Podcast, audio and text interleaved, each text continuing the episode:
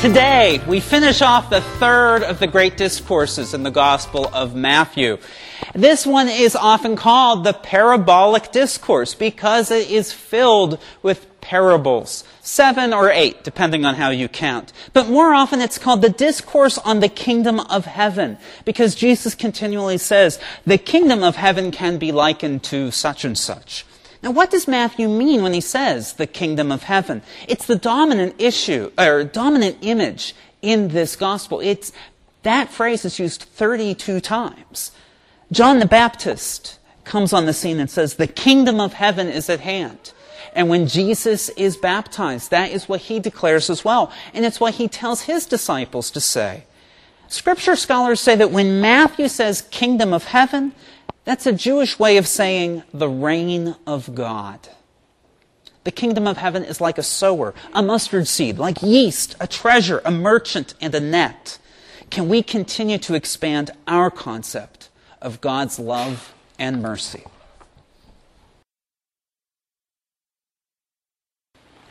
This is the 17th Sunday in Ordinary Time. This is my third year preaching on the 17th Sunday of Ordinary Time. And each year it has turned out for different reasons. I have preached at all the Masses this weekend.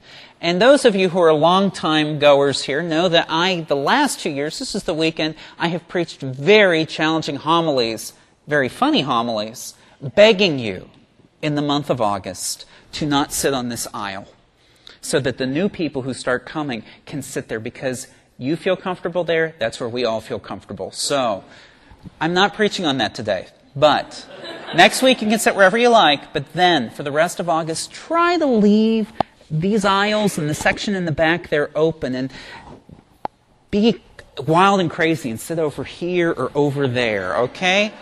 Because I have something else challenging to preach about today. Oh, and when somebody comes and if they look unfamiliar, just say, We're glad you're here. That works if somebody's been coming here for 40 years every week. That's a, still a great way to greet people. But it works for new people too. We're glad that you're here. We believe that Matthew had three sources that he used when he was writing his gospel. First of all, he knew about the Gospel of Mark. He also had access to a collection of other sayings of Jesus. And then he also knew about the traditions that had been told by his community for two generations. Matthew combines these three sources in fascinating, overlapping structures. But today is not a day to lecture on chiastic uh, structures. You can read about that on your own sometime. But in the first 12 chapters of Matthew, he takes great liberties in the order that he tells these stories. But then in the middle of chapter 12, he reverts to telling the story in the same order as St. Mark. Why is that? Well, some scholars, including the guy I'm going to cite today, whose name is M. Eugene Boring, and yes, he's a professor, so you can call him Professor Boring, has said that this slicing and dicing in the first 12 chapters is done so that when we hear the rest of the story that's familiar to us, we will interpret it in a new way. For Matthew, the thrust of the gospel story is a conflict between two kingdoms the kingdom of heaven and the kingdom of Satan. So we can think of the Sermon on the Mount, for example, as the instructions he gives us on how to enter the kingdom of heaven. The conflict comes to a head in chapter 12 when the Pharisees accuse Jesus of being in league with the demon Beelzebul. Now, today, to us, that seems like a kind of ridiculous high point. It seems like a trumped up charge. It doesn't make any sense. But Matthew's community, we need to think a little bit more about who they were. We often describe them as a group of Jewish Christians, but that label would not have made any sense to them at the time.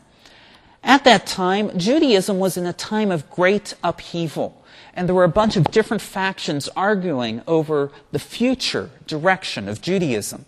And these groups included the Pharisees, the Sadducees, the Zealots, the Essenes, and the Herodians, to name a few.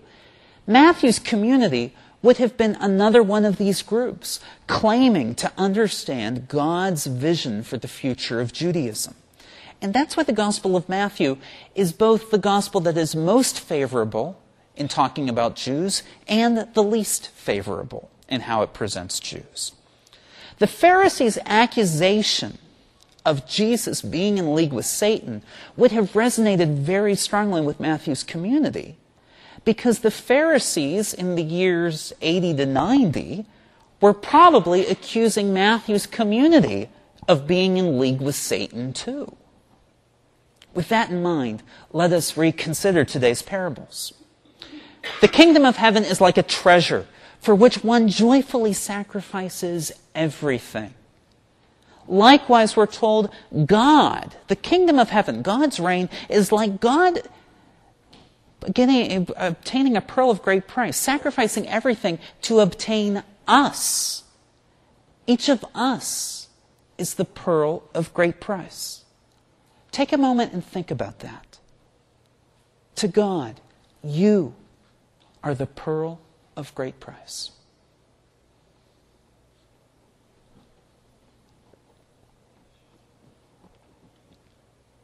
The parable of the net echoes a theme we hear repeatedly in the Gospel of Matthew. He talks at one point about trees and another point about people, saying we know they're good or rotten by the fruit that they produce. Last week we heard about the weeds cannot be separated from the wheat until the end of the age. Now, what did these parables mean to the Matthean community? They were devoted to Judaism but rejected by other Jews. Well, it was a startling thing to hear this. To be told that the kingdom of heaven is like a net that catches both good and rotten fish. Members of the Matthean community would understand this meant they were, their job was to follow the instructions in the Sermon on the Mount. It was not their job to separate the good fish from the bad fish. The kingdom of heaven will likely accommodate some Sadducees, Essenes, Herodians, and Pharisees. God will judge the fruits at the end of the age. The kingdom of Satan has been very prominent in the news this month. And the one story that's really resonating with me right now is this fact that in huge swaths of Guatemala, Honduras, and El Salvador, gangs are taking control of everything. And children who are refusing to join these gangs when they are invited are facing violence and even death. The murder rate in Honduras right now is higher than it was in Iraq during the 2007 insurgency. Families are desperate. They are sacrificing everything for the treasure in the field, sacrificing everything to try to get their children to safety. Our immigration system in this country cannot accommodate the 50,000 unaccompanied children arriving this year. There's, I think it's been 57,000 have arrived since October of last year. The system was designed to, to accommodate about 6,000 children who would arrive on our borders seeking asylum each year. But I, I have heard from some people who know, and it was in uh, some of the papers yesterday, most of these children who are coming do have relatives in this country who are taking them in. But the debate we're having right now doesn't seem to line up with Matthew's vision of the kingdom of heaven. For many people, the words immigration reform has become a euphemism for keep them out at all costs. But to God, each child is a pearl of great price. In the Old Testament, God repeatedly commands Israel to treat aliens, widows, and orphans with care and respect. If you've been coming to daily Mass this summer, this is the summer we hear selections from eight books of the prophets for eight weeks in a row. And we just keep hearing again and again. God says, the, to test, to see if you are devoted to me, is how you treat the aliens, the widows, and the orphans in your midst. And when Jesus was born, according to the Gospel of Matthew, his parents were forced to flee the kingdom of Satan, represented by King Herod. The church has been adamant through the years. People have the right to cross borders to protect and to provide for their families. My grandparents came here from Hungary at the beginning of the 20th century in desperation. My maternal ancestors came here from Ireland and Prussia in desperation in the 19th in the 18th centuries. Could they have entered this country today with the current laws? when lawyers charge several thousand dollars to assist people filing asylum paperwork? We must protect ourselves from those who wish us harm, of course, who are trying to enter the country for bad reasons. But it's a completely different idea to presume that desperate children from Central America will grow up to produce rotten fruit. The immigration problem is complicated, so let's not oversimplify it.